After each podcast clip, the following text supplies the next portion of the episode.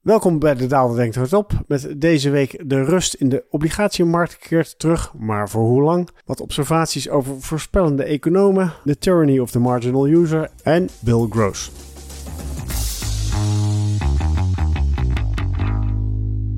Ai, ik heb klachten gekregen. Vorige week geen podcast tip. En nog erger, ik had de week daarvoor had ik beloofd dat ik iets zou zeggen over economen en voorspellen. En ook daar ben ik niet op ingegaan. Ai, ai, ai, ai, ai, dat gaat helemaal mis zo. Ik gooi het op de verkoudheid die overigens nog steeds bij mij is. Dus wat dat betreft kan het ook deze week weer helemaal misgaan. Voordat ik dezelfde fout nog een keer ga maken, zal ik dus gelijk maar even beginnen met de twee items die ik vorige week vergeten ben. Ten eerste, de podcast tip. Nou, daar heb ik er twee van. Eentje is vrij simpel. Dat is de nieuwe podcast van het Financieel Dagblad. Anna Dijkman, Toegevoegde Waarde heet de podcast-serie. Waarin in elk geval in de eerste aflevering ingegaan werd op de vraag waarom we nou eigenlijk 2% inflatie als doelstelling hebben. Nou, op zich is dat niet een heel erg nieuw onderwerp, maar het is wel leuk om een keertje daar nog eens een keer bij stil te staan. En ze doet het aan de hand van leuke sprekers zoals Peter Heijn van Mulligen van het CBS, die ook met allerlei aardige anekdotes komt over hoe statistiek nou precies werkt en hoe je inflatiecijfer moet berekenen. Maar ook Bert Colijn, macro-econoom en ECB-watcher bij de ING. Waarbij ik me dan altijd afvraag, staat het ook inderdaad op zijn kaartje? ECB-watcher en macro-econoom, dat zal nog wel kunnen. Maar ECB-watcher lijkt toch wat minder waarschijnlijk. Zeker de moeite waard, eh, hoewel ik natuurlijk niet weet wat de volgende afleveringen allemaal gaan brengen. Maar het concept is aardig genoeg en veelbelovend. Dus ik zou zeggen, luister en abonneer je daarop. De tweede podcast, ja, dat is weer eentje uit de serie die ik wel vaker heb genoemd. Dat is Outlaws. En in dit geval hadden ze Bill Gross voor de microfoon weten te strikken. Nou, wie is Bill Gross? Bill Gross is waarschijnlijk wat minder bekend dan de grote aandelenbeleggers zoals Warren Buffett of Peter Lynch. Maar Bill Gross is nou een van de weinige beleggers die bekend is als obligatiebelegger. Hij staat ook wel te boek als de Bond King. Was vroeger de frontman van Pimco en beheerde daar iets van 2 biljoen aan obligatiegeld. Dus 2000 miljard dollars aan obligatiegeld toevertrouwd aan Bill Gross. En hij was vroeger al heel erg bekend om zijn newsletter die geloof ik één keer per maand schreef. Altijd hele grappige inzichten. Nou, altijd. Eh, over het algemeen vaak wel grappige inzichten. Soms ook inderdaad anekdotes over zijn kat die er keurig ingeweven werden. En hij had eigenlijk altijd wel een vrij originele kijk op de markt. Ik ging altijd wat verder, wat dieper en wat anders op de materie in dan bijvoorbeeld andere beleggers die ook altijd weer een week of een maand bericht publiceerden. Zeker de moeite waard. Helaas kwam de publicatie ten einde toen hij vertrok bij Pimco en dat ging niet vriendelijke wijze, dat ging echt met slaande deuren. En dat is ook wel iets wat je wel vaker zag bij Bill Gross. Die heeft op een gegeven moment ook nog een hele grote ruzie gehad met zijn buurman over een standbeeld wat hij in zijn tuin had gezet en over de muziek die misschien te hard had gestaan of niet. Lijkt me niet echt een hele makkelijke man, maar het grote voordeel van Bill Gross is wel dat hij heel veel humor heeft. En dat komt ook in deze podcast duidelijk naar voren. Er wordt hem gevraagd of er nog een nieuwe bondking is. Hij is de oude bondking. Hij doet niet meer aan beleggen. Dus is er een nieuwe bondking? En hij laat geen moment liggen om vervolgens een andere persoon, Jeffrey Gundlach van Double Line Capital, te fileren. Kennelijk toen hij net ontslagen was bij Pimco, was hij bij Jeffrey langs gegaan. Jeffrey wees hem de deur en ging vervolgens ook nog eens een keertje publiek hem lopen afzeiken. Nou, dit was het moment dat Bill Gross terugsloeg. If you want to be a king, you need a kingdom. Waarbij hij wist te melden dat Pimco dus 2000 miljard aan vermogen onder beheer had. Terwijl Double Line slechts 55 miljard beheerde. Waarbij hij dus zei, that's not a kingdom, that's like Latvia. Overigens doe ik hier waarschijnlijk geen recht aan de manier waarop hij het zegt. Want juist de manier waarop hij het zegt maakt het leuk. Hij moet er zelf ook om lachen. En hij zegt zoiets van, ah, there, I got you back, Jeff. Maar goed, niet alleen om die reden moet je het luisteren. Ook om de achterliggende boodschap die Gross heeft. En eigenlijk is dat een vrij negatieve. Als je die hele podcast luistert en je zit een beetje mee te schrijven, dan kom je al snel op een aantal conclusies. En ik doe het dan maar gewoon eventjes in het Engels. We have a financial system that is dependent on asset prices going up. If they don't go up, we are in trouble. En dat heeft dan te maken met de hoge verwachtingen ten aanzien van aandelenrendementen, maar ook de hoge schulden die je op dit moment in het systeem ziet. Ook qua China is hij niet al te positief. I think China has a problem, a debt problem. The China Situation is a serious one and should be factored into expectations. Alweer die verwachtingen die niet helemaal uitkomen, of in ieder geval niet helemaal in line zijn met hetgeen wat hij in de markten ziet. En dan vervolgens als laatste punt heeft hij ook over de real interest rates. Daar heb ik het zelf ook wel eens over gehad. De real notes. Hij heeft het dan over de vijf jaar real notes. Die zijn op dit moment volgens zijn zeggen, maar ik heb dat niet kunnen repliceren, staan die handelen op een niveau van 250 basispunten. Dus een reëel gegarandeerd rendement van 2,5%. Gegarandeerd natuurlijk tenzij de Amerikaanse overheid omvalt. Maar laten we daar eventjes niet van uitgaan. En ook hiervan zegt hij, dit zou wel degelijk een negatieve impact moeten hebben op aandelenmarkten. But the market doesn't seem to recognize it. Al dus Growth die daarmee aangeeft dat het wat hem betreft toch wel wat froth in de markt zit. Hoge schulden, herfinanciering van overheden. Hij noemt allerlei risico's die ons op korte termijn nog te wachten staan. Nou, en waarom vind ik dit dan wel leuk om naar te luisteren? Terwijl ik toch heel wat meer moeite heb met zo'n Noriel Rubini, ook wel bekend als Dr. Doom. Nou, dat heeft alles met de humor en presentatie van Gross te maken. Die bovendien wel vaker heeft aangetoond dat hij zelf ook niet zo overtuigd is van zijn eigen kunnen. Hij is een van de weinige mensen die bijvoorbeeld een keer gezegd heeft van... Oké, ik heb 30 jaar lang heb ik een goede track record weten op te bouwen. Maar laat ik eerlijk wezen, dat was ook de 30-jarige boelmarkt. Wil ik echt bewijzen dat ik een goede obligatiebelegger ben, dan zal je eigenlijk twee of drie van dat soort cycli moeten doorlopen. En op zijn minst ook een aantal bear markets. Nou, is hem dat geloof ik bespaard gebleven, want hij is als obligatiebelegger natuurlijk al enige tijd geleden gestopt. Maar het ziet hem in elk geval dat hij zich bewust is van het feit dat hij alle wind in de zeilen heeft gehad. Rubini daarentegen is typisch voor iemand waar je echt depressief van wordt als je daar een half uur naar zit te luisteren. Gewoon de manier waarop hij praat, waarop hij begint te hakken, te hakken, te hakken, te hakken. Maar bovendien, zijn claim to fame is natuurlijk dat hij één, misschien twee keer een correctie goed heeft voorspeld. En vervolgens 5000 correcties heeft voorspeld die nooit zijn uitgekomen. En daar hoor je hem dan vervolgens niet over. Dus kortom, doe eens wat meer aan zelfreflectie. En als je een klein beetje meer humor in je presentatie doet, dan kom je echt zoveel verder. Dat zou mijn tip zijn aan Rubini.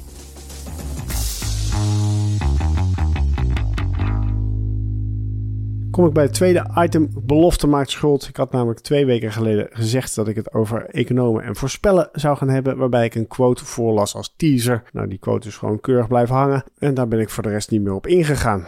Eerst nog maar eens even de quote en dan zal ik inderdaad mijn gedachten erover laten gaan. De quote luidt als volgt. Today's four-day weather forecasts are as accurate as one-day forecasts were 30 years ago. Economists' forecasts, on the other hand, aren't noticeably better. En deze uitspraak is van de hand van Nicholas Gruen in de Financial Times van 29 februari en is te vinden onder het kopje How to Improve Economic Forecasting. Nou weet ik uit persoonlijke ervaring dat het vergelijken van economenvoorspellingen en het weer, dat dat een soort van faux pas is die je niet mag aanraken. Vooral heel veel economen zijn hier gevoelig voor. Ik heb er wel eens een keer een column over geschreven in het Financieel Dagblad. Luister naar de titel Gebuienradert, waarin ik naar mijn mening een vrij genuanceerd verhaal vertelde over de verschillen tussen weer voorspellen en economische voorspellingen. Maar dat leverde een nogal prikkelige reactie van een van de betrokken economen op. Waarbij gesuggereerd werd dat economen in de financiële sector vooral bezig zijn om voorspellingen te doen om klanten financiële producten aan te smeren. Wat ik nogal een goedkope reactie vond. Neemt namelijk niet weg dat hoe je het ook went of keert, het inderdaad wel zo is dat de weersvoorspellingen beter zijn geworden de afgelopen 30 jaar. De quotes die ik aan het begin van het artikel gaf. Maar dat een dergelijke vooruitgang eigenlijk niet waarneembaar is als je kijkt naar economische voorspellingen. Mijn conclusie van de column in de tijd was eigenlijk dat economen veel meer bezig zijn met het voorspellen van het klimaat en niet zozeer het weer. En dat is helemaal geen vreemde conclusie, want als ik een weerman zou vragen wat is het weer een jaar van nu, ja, dan krijg je automatisch ook een soort gemiddelde. Je krijgt niet heel specifiek de informatie hoeveel regen er op welke plek in Nederland zal vallen, maar je gaat veel meer terug naar ja, zeg maar de historische ontwikkeling van de weerspatronen die je kent. Dat neemt niet weg dat als je puur kijkt naar korte termijn voorspellingen van economen, daar zie ik vrij weinig verbetering. Ondanks dat we veel meer data hebben, zie je het nog steeds dat als je bijvoorbeeld kijkt naar een laatste inflatierapportcijfer, best wel veel afwijking toch nog. Terwijl het toch allemaal real-time data te vinden is over prijzen van goederen, producten en diensten. Ook op de langere termijn zie je dat we eigenlijk een beetje blind varen. Zelfs die lange termijn trends, die werken niet. Niet zo vreemd zou je kunnen zeggen. We hebben corona gehad, de oorlog in Oekraïne, verstoringen van de supply chains. Dus dat zijn allemaal factoren die de uitkomst negatief of onverwacht hebben beïnvloed. Maar dat neemt niet weg dat de gemiddelde econoom twee jaar geleden echt nog uitging van een transitory inflatieschok die uiteindelijk helemaal niet transitory is geweest. Enige zelfreflectie is hier denk ik toch wel op zijn plaats. We doen het echt niet veel beter dan 20, 30 jaar geleden. Sterker nog, misschien doen we het wel slechter. Hoe kan dat? Nou, en met die gedachte in het achterhoofd was ik dus aangenaam verrast om een artikel te vinden. How to Improve Economic Forecasting. Had ik lichte hoop dat we daar eindelijk een antwoord zouden vinden. Maar helaas, ik geloof niet dat ik het nou helemaal eens ben met de strekking van het artikel. Hierbij wordt namelijk verwezen naar een boek van Tedlock, Philip Tedlock, geschreven samen met Dan Gardner in 2015. De titel was Super Forecasting. Dat boek benadrukte het belang van alle type denkprocessen en het vermijden van dogmatisch denken om beter te kunnen spelen op onzekerheden en de veranderende omstandigheden in de wereld. De echte super forecasters waren mensen die niet te vast zaten in hun visie, maar eigenlijk altijd nieuwe informatie tot zich namen en dan met een open vizier tot een nieuw besluit konden komen. Met als gevolg dat je dus per saldo beter scoorde dan mensen die dogmatisch vastzaten, één standpunt innamen en daar nooit meer vanaf kwamen. Nou ben ik ervan overtuigd dat je nooit in een te vast stramie moet zitten. Zeker niet als je het hebt over voorspellingen. Dat je inderdaad altijd open moet staan voor nieuwe invloeden, nieuwe informatie die tot je komt. Maar als ik me niet vergis, heb ik in de tijd ook meegedaan aan zeg maar, de testcase van dat hele boek van de Super Forecasters. En eigenlijk was dat een soort omgeving waarbij je een stelling kreeg. Bijvoorbeeld, wat zal de inflatie volgend jaar zijn? Dat je kon inzetten op welke niveau je dacht dat het uit zou komen. En vervolgens was je vrij om van mening te veranderen op elk moment dat je maar wenste. Het was eigenlijk een soort van trading omgeving bijna. Je had ingezet op, laten we zeggen, 2%. Er kwamen nieuwe inflatiecijfers uit. Je zag dat het opeens een stuk lager was. Je dacht van nou, die 2% is toch te hoog. Laat ik wat meer gaan inzetten op 0,5% of 1%. Nou, dan kon je dus handelen. Je kon van positie veranderen. En eigenlijk wat ik daar toen heel sterk meekreeg, was dat degene die actief het meest aan het handelen was. Ja, dat kan je zeggen. Dus niet dogmatisch in een vast stramien zat, maar gewoon eigenlijk de handelaar. Ja, die kwam uiteindelijk als beste uit de, de bus. Want dat was degene die gewoon vol continu bezig was om zijn positie aan te passen bij de laatste inzichten. Je kan je alleen echter wel afvragen of dat dan nog voorspellen is. Of dat het gewoon inderdaad acteren is en zorgen dat je actief in die markt bent. En inderdaad, ik krijg echt heel sterk het gevoel, het was echt gewoon handel. Je kon kopen, verkopen, snel veranderen van positie. En dus krijg je ook inderdaad dat de mensen die geïnteresseerd waren in dit spel altijd actief op dit platform aanwezig waren. Terwijl de mensen, zoals ik, die er eigenlijk helemaal niet heel erg veel interesse in hadden, één keer een positie innamen en eigenlijk nooit meer terugkwamen. Ik weet niet of je dit forecasting moet noemen. Het is gewoon handel dat we inmiddels acht jaar verder zijn en dat ik daarna ook niet heel veel meer vernomen heb van het hele model van super forecasting doet mij toch wel vermoeden dat het ja, mooier werd voorgedaan dan het in werkelijkheid was. De bruikbaarheid was veel minder groot dan je zou denken. Bovendien vraag ik me heel sterk af, stel je wil inderdaad een voorspelling voor de economie van 2024. Het Centraal Planbureau heeft vandaag zijn macro-economische verkenningen gepubliceerd. Is het dan zo zinvol dat er over een maand of over anderhalve maand alweer totaal andere cijfers op de borden staan? Omdat er nieuwe inzichten zijn waarop gehandeld had kunnen worden of waarop men positie op in had kunnen nemen. Nee, dat is natuurlijk niet de bedoeling. De bedoeling is dat je een soort framework neerzet waarop bijvoorbeeld de overheidsfinanciën getest worden. Uitgaande van een bepaalde groei, bepaalde inflatie, bepaalde werkloosheid. Wat gaat er nou eigenlijk gebeuren met de overheidsfinanciën en wat hou je dus over aan ruimte om als beleid nog in te zetten? Het is puur een puntschatting waarbij je hopelijk weet dat er rond die puntschattingen een hele volk van onzekerheid hangt met totaal andere uitkomsten. We hebben daar overigens van bewust elk jaar weer, maar dat neemt niet weg dat ik nog steeds vind dat er verdacht weinig voortgang geboekt wordt in het accuraat voorspellen van bijvoorbeeld de inflatie over een maand, over drie maanden, laat staan over een jaar of twee. Mocht ik hiermee wederom een econoom op zijn ziel hebben getrapt, we hebben speciaal een mailbox in het leven geroepen vraag.daalde.blackrock.com voor al uw klachten, frustraties en wat iets meer zij ten aanzien van economen en voorspellen. Overigens mag u ook gewoon andere vragen stellen in deze mailbox en uiteraard zijn complimenten op of aanmerkingen net zo goed welkom. Kom ik bijna niet eens toe aan de financiële markten, waar in deze podcast over het algemeen altijd wel over hoort te gaan. Zijn er nog belangrijke uitschieters te melden? Nou, ik moet zeggen dat de uitschieter juist eentje is die geen uitschieter is. Namelijk het zeer gestage, heel langzame basispunt voor basispunt oplopen van de kapitaalmarktrente. Nou is dat geen rechte lijn. Je hebt altijd wat dagen dat het wat plus is en wat min is. Maar als je gewoon puur de grafiek erbij pakt over de ontwikkeling van bijvoorbeeld de Duitse kapitaalmarktrente of de Amerikaanse kapitaalmarktrente. Dan zie je dat er in maart een bodem is neergezet. Dat was natuurlijk zo rond de val van Silicon Valley Bank. Dat tot een zekere mate van risk-off leidde. Dus tot een tijdelijke daling van de kapitaalmarktrentes. Vanaf dat moment zie je eigenlijk heel gestaag meanderend dat kapitaalmarktrentes aan het oplopen zijn. Nou is dat beeld enigszins vertekend door het feit dat we natuurlijk hele grote bewegingen hebben gehad in 2022. Dus dat gestaag meanderende, dat lijkt misschien minder groot omdat je die hele grote uitslagen daarvoor zag. Maar dat neemt niet weg dat er toch echt wel sprake is van enigszins ontspanning. Als ik bijvoorbeeld kijk naar de gemiddelde bewegelijkheid van de Amerikaanse kapitaalmarktrente op dagbasis in absolute termen Die ligt in Amerika zo rond de 4 basispunten. Terwijl als je die vergelijkt met het langdurige gemiddelde, dus echt gewoon de hele lange termijn, vanaf 2000 gerekend, dan zie je dat die gemiddelde bewegelijkheid op 4,3 basispunten ligt. Hoger dus. Dus eigenlijk zie je dat de afgelopen, nou laten we zeggen 30 handelsdagen er minder volatiliteit is geweest dan dat lange termijn gemiddelde. Overigens wordt dat beeld enigszins verstoord als je naar de MOVE-index kijkt. Dat is altijd de bewegelijkheidsindicator voor de Amerikaanse obligatiemarkt. Beetje vergelijkbaar met de VIX, maar dan iets anders geconstrueerd. De MOVE-index staat nog steeds wel vrij hoog. Dat heeft met name te maken met de bewegelijkheid aan de korte kant van de curve. Dus niet zozeer met die kapitaalmarktrente. En eigenlijk is dat de verbazing die ik heb van de week. En dat is die relatieve rust die je de afgelopen tijd in die kapitaalmarktrentes ziet. Een goed voorbeeld hierbij is ook de koersreactie die je zag naar aanleiding van het toch enigszins onverwachte rentebesluit van de ECB. De markt was op voorhand niet helemaal overtuigd dat er nog wel of geen kwartje zou komen. Misschien deze keer niet, maar dan de volgende keer wel was de gedachtegang. Nou, uiteindelijk verraste de ECB dan toch met een kwartje. Maar dat leidde niet tot een hele grote koersreactie in met name de obligatiemarkten.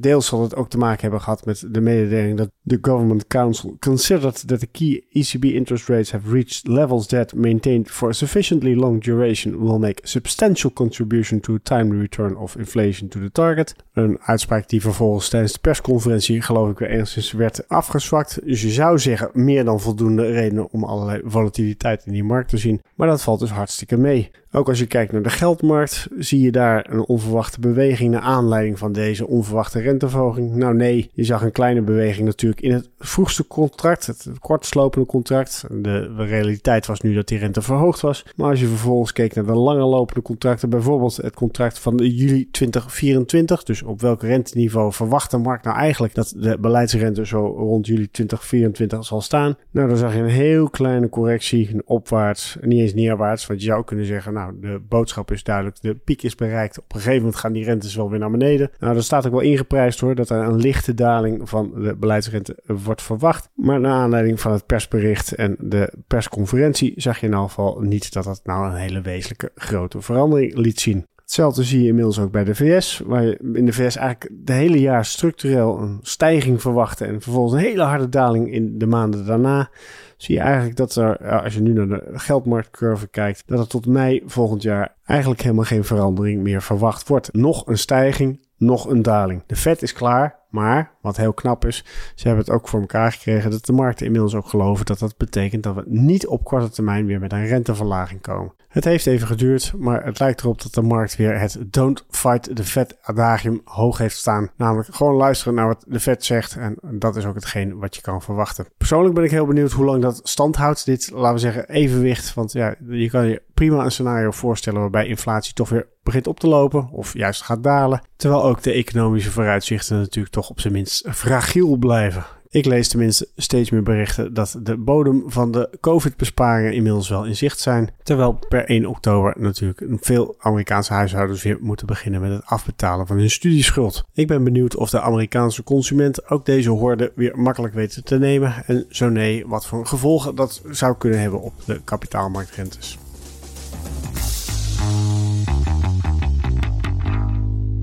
Nou, in de twee minuten die mij nog resten, nog één tip. The Tyranny of the Marginal User. Een zeer lezenswaardig blog geschreven door iemand die zich inderdaad ja, afvraagt waarom alle websites steeds slechter beginnen te worden en alle apps steeds slechter worden. In eerste instantie heb je een mooie app. Hij heeft het in dit geval over een bepaalde dating app die heel goed werkt voor hem. Moest hij eindeloze lijsten invullen, kreeg je altijd prima matches mee, leuke gesprekken. Niet altijd een, directe dat er een vonk oversloeg, maar het werkte wel. En toen hij laatst weer eens ging kijken, zag hij dat er van die mooie app niet zoveel meer over was. Het was eigenlijk gewoon een soort van Tinder-kloon geworden. Swipe links, swipe rechts. En hij vroeg zich af, waar komt dat toch vandaan? Want eh, het was een trend waarvan hij het gevoel dat die heel wat breder was dan alleen deze dating app. Nearly all popular consumer software has been trending towards minimal user agency, infinitely scrolling feeds and garbage content. En zo kwam hij tot de conclusie dat het te maken had met de tyranny of the marginal user. Elke app wil zoveel mogelijk gebruikers aan zich binden, begint in de eerste instantie via een heel mooi concept, maar merkt al snel dat je, wil je verder groeien, je op een andere doelgroep moet gaan de marginal user. En hier lees ik een klein stukje voor uit het blog A Personality Sketch of the Marginal User. Het gaat luidt als volgt.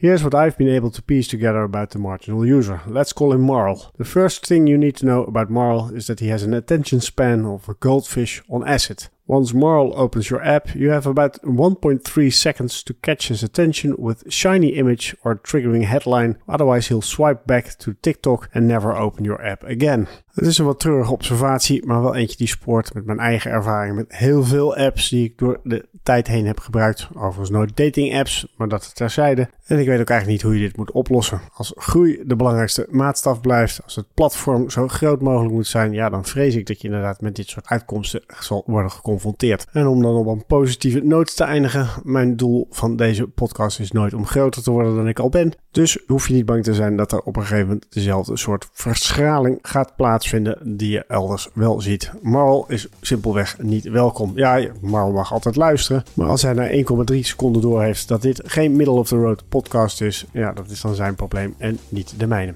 En daarmee komen we aan het einde van de uitzending van deze week. Ik hoop jullie volgende week allemaal weer terug te vinden. Ook mensen die Marl heten trouwens.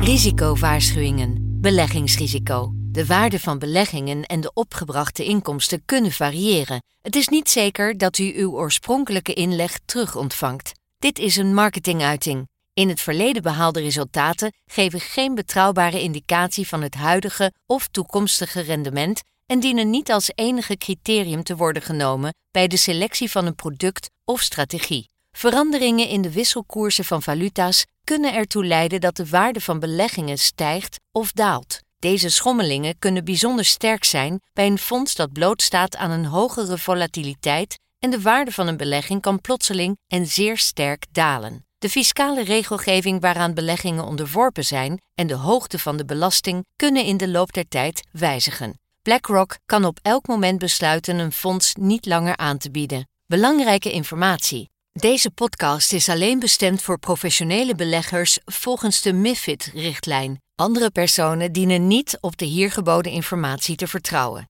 Deze podcast is uitgegeven door BlackRock Netherlands BV, dat een vergunning heeft verkregen en onder toezicht staat van de Nederlandse Autoriteit Financiële Markten. Officiële zetel Amstelplein 1 1096 HA Amsterdam. Telefoonnummer 020 549 5200. Ingeschreven in het handelsregister onder nummer 170 Om u te beschermen worden telefoongesprekken doorgaans opgenomen. Alle in deze podcast vermelde researchgegevens zijn verstrekt door BlackRock en kunnen door BlackRock inmiddels voor eigen doeleinden gebruikt zijn. De resultaten van dergelijke research worden slechts incidenteel verstrekt. De hier geuite visies vormen geen beleggingsadvies en kunnen aan verandering onderhevig zijn. Ze weerspiegelen niet altijd de gezichtspunten van een bepaalde onderneming binnen de BlackRock-groep of van een afdeling daarvan en de juistheid ervan kan niet worden verzekerd. Deze podcast is uitsluitend bestemd ter informatie. Het vormt geen aanbod of uitnodiging om te beleggen in een van de fondsen van BlackRock en is niet opgesteld in verband met een dergelijk aanbod. Copyright 2023 BlackRock Incorporated. Alle rechten voorbehouden. BlackRock is een geregistreerde handelsnaam van BlackRock Incorporated en haar dochterondernemingen in de Verenigde Staten en daarbuiten. Alle andere handelsnamen zijn van de respectievelijke eigenaren. Deze podcast mag niet worden verspreid zonder toestemming van BlackRock.